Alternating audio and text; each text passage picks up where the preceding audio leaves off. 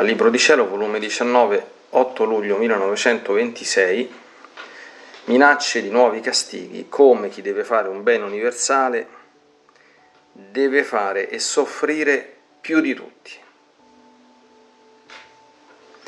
Mi stavo tutta fondendo nel santo volere divino ed il mio dolce Gesù si faceva vedere nel mio interno con le braccia alzate in atto di impedire che la divina giustizia si riversasse sulle creature, mettendo anche me nella sua stessa posizione, per farmi fare ciò che lui stesso faceva. Ma le creature sembrava che incitavano la giustizia divina a colpirle. E Gesù, come stanco, abbassando le sue braccia, mi ha detto, Figlia mia, che perfidia umana! Ma è giusto, è necessario che dopo tanto tollerare mi liberi da tanta roba vecchia che occupa la creazione, perché essendo infetta porta l'infezione alla roba nuova, le pianticelle novelle. Sono stanco che la creazione, abitazione mia data all'uomo, ma è sempre mia, perché da me conservata e vivificata continuamente, sia occupata da servi, da ingrati, da nemici e fin da quelli che neppure mi riconoscono. Perciò voglio spacciarmi col distruggere regioni intere e ciò che serve per loro alimento. I ministri di giustizia saranno gli elementi che investendoli faranno sentire la fortezza divina sopra di loro. Voglio purificare la terra per preparare l'abitazione ai figli miei.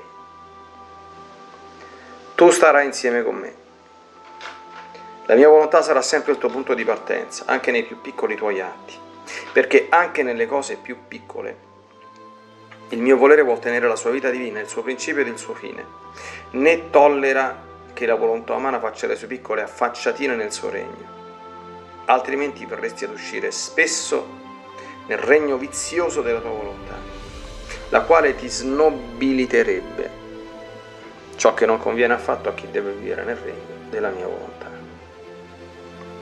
Ora figlia, come le pene della celeste regina e le mie e la mia morte come sole fecero fecondare, raddolcire i frutti che ci sono nel regno della redenzione, in modo che tutti possano prenderli, e sono frutti che portano la salute agli infermi, la santità ai sani. Così le tue pene, innestate con le nostre e maturate col calore del sole del mio volere, faranno maturare i frutti che ci sono nel regno della mia volontà. Saranno tanti e tanto dolci e gustosi che chi vorrà prenderli e gustarli non più si adatterà ai frutti acerbi, scipiti e nocivi del regno misero e squallido della volontà umana. Tu devi sapere che chi deve essere il primo a formare un regno, a portare un bene, a formare un lavoro, deve soffrire più di tutti e fare più di tutti. Deve stradare, facilitare le cose, i mezzi e preparare ciò che conviene per fare che gli altri, trovando le materie prime di quel lavoro e vedendolo fatto, lo possano imitare. Perciò molto ti ho dato e ti do per fare che tu potessi formare le materie prime per chi deve vivere nel regno della divina volontà. Perciò sii attenta e disposta a ciò che ti do e fare quello che voglio da te.